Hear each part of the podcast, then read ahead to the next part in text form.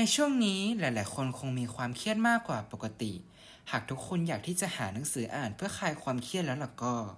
ทุกคนลองเลือกหนังสือที่จะพาคนหวนกลับไปหาพฤติกรรมวัยเด็กที่สดใสและน่ารักดูสิ มันอาจทำให้ความเครียดของคุณลดลงได้นะ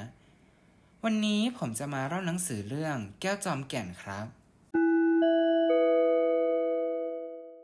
แก้วจอมแก่น เป็นพระราชนิพนธ์ในสมเด็จพระเทพรัตนราชสุดา สยามบรมราชกุมารี โดยทรงใช้พระนามแฝงว่าแว่นแก้ว เนื้อหาในวรรณกรรมเล่มนี้เป็นเรื่องเล่าขนาดสั้น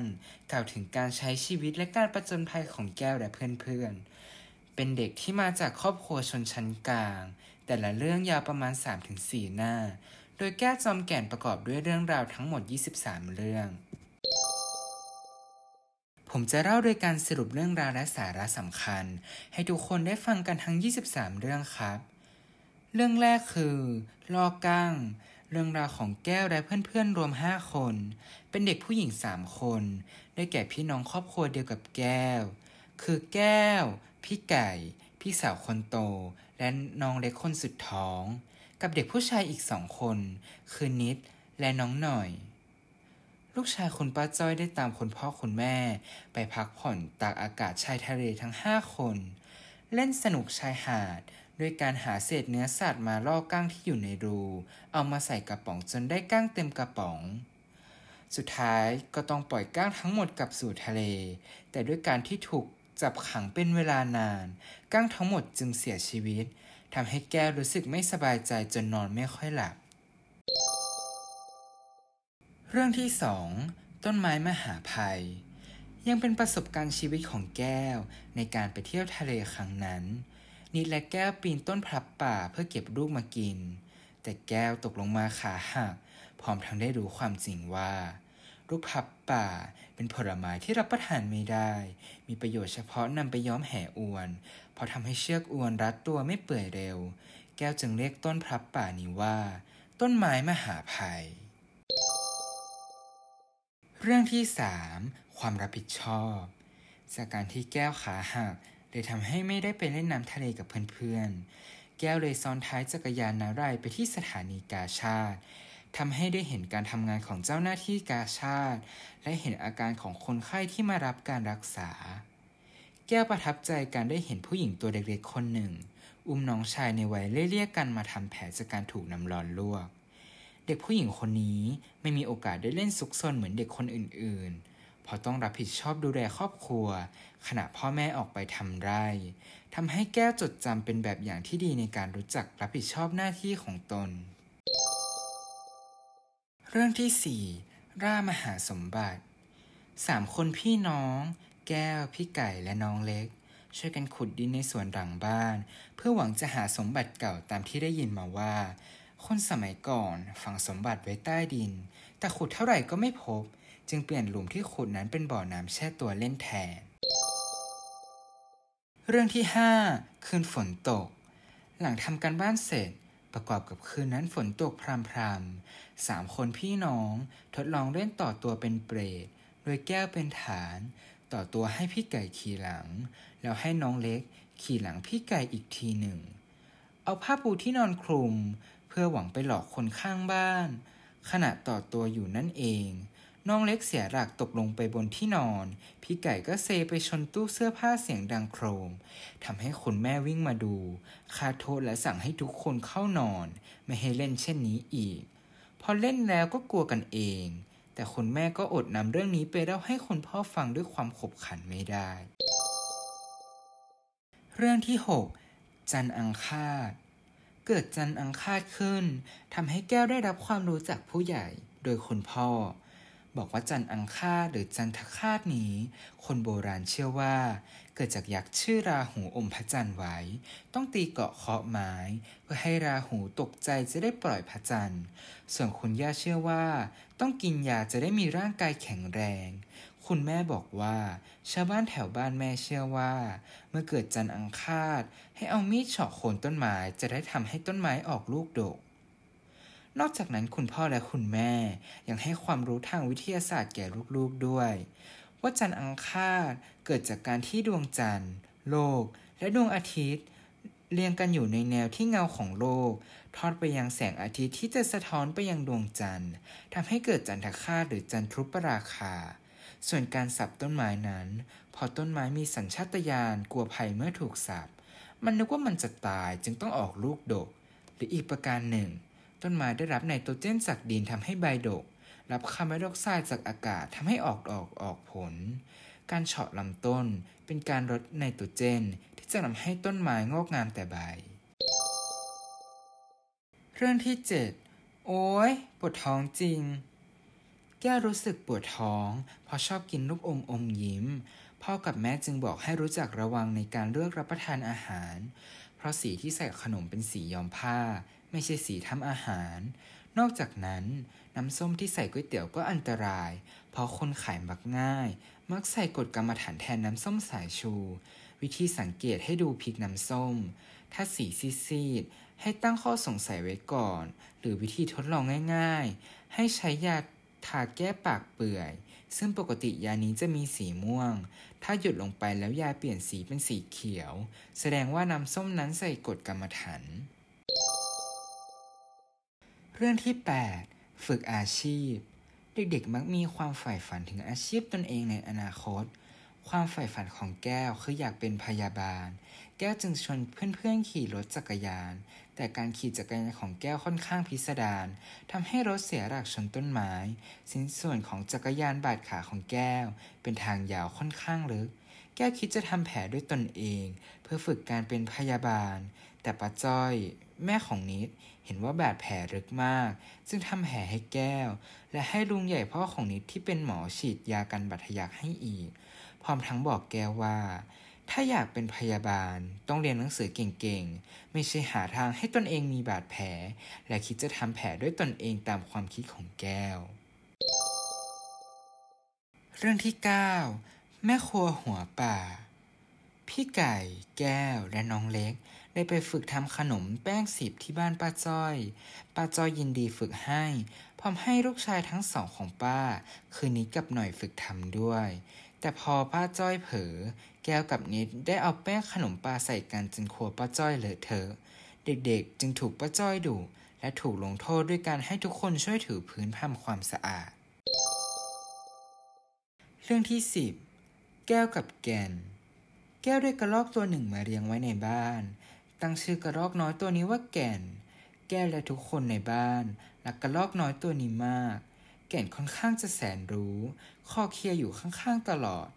วันหนึ่งแก่นไปเลียขยะฆ่ามาแมลง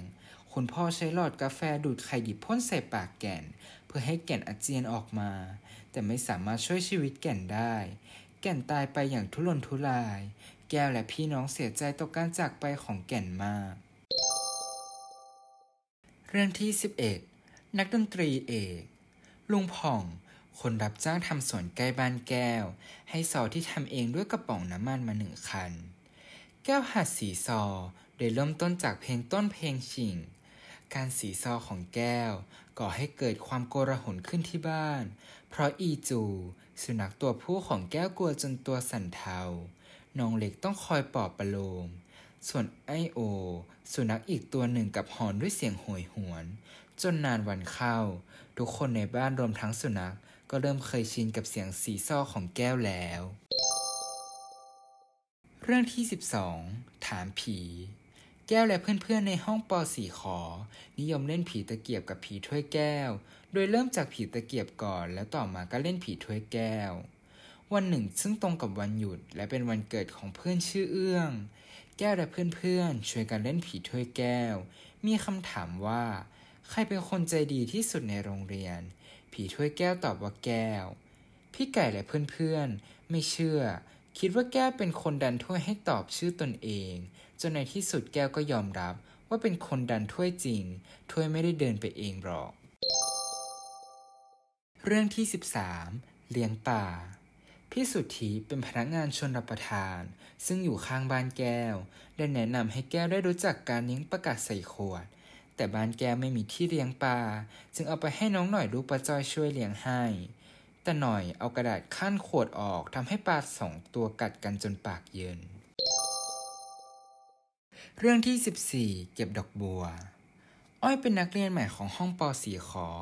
อ้อยเป็นเด็กขี้อายไม่ช่างพูดช่างเล่นจึงมีเพื่อนน้อย แต่อ้อยสนิทกับแก้ว จึงชวนแก้วไปเที่ยวบ้านของอ้อยซึ่งอยู่กับลุงและป้าเพราะพ่อแม่ของอ้อยทำงานอยู่ต่างประเทศ อ้อยชวนแก้วพายเรือแคนูรอบๆบ่อน้ำใหญ่ในสวนหลังบ้าน แก้วสนใจบัววิกตอเรียมาก เพราะใบใหญ่ราวกับกระด้งแถมยังมีดอกอีกด้วย จึงคิดจะเด็ดเอาไปฝากคุณลุงและป้าของอ้อย เพื่อเอาไปใส่แจกัน แต่ทั้งสองคนไม่มีมีด จึงคิดวิธีเด็ดดอกบัวด้วยการเอาเชือกผูกกับกอบัว แล้วช่วยกันออกแรงพาย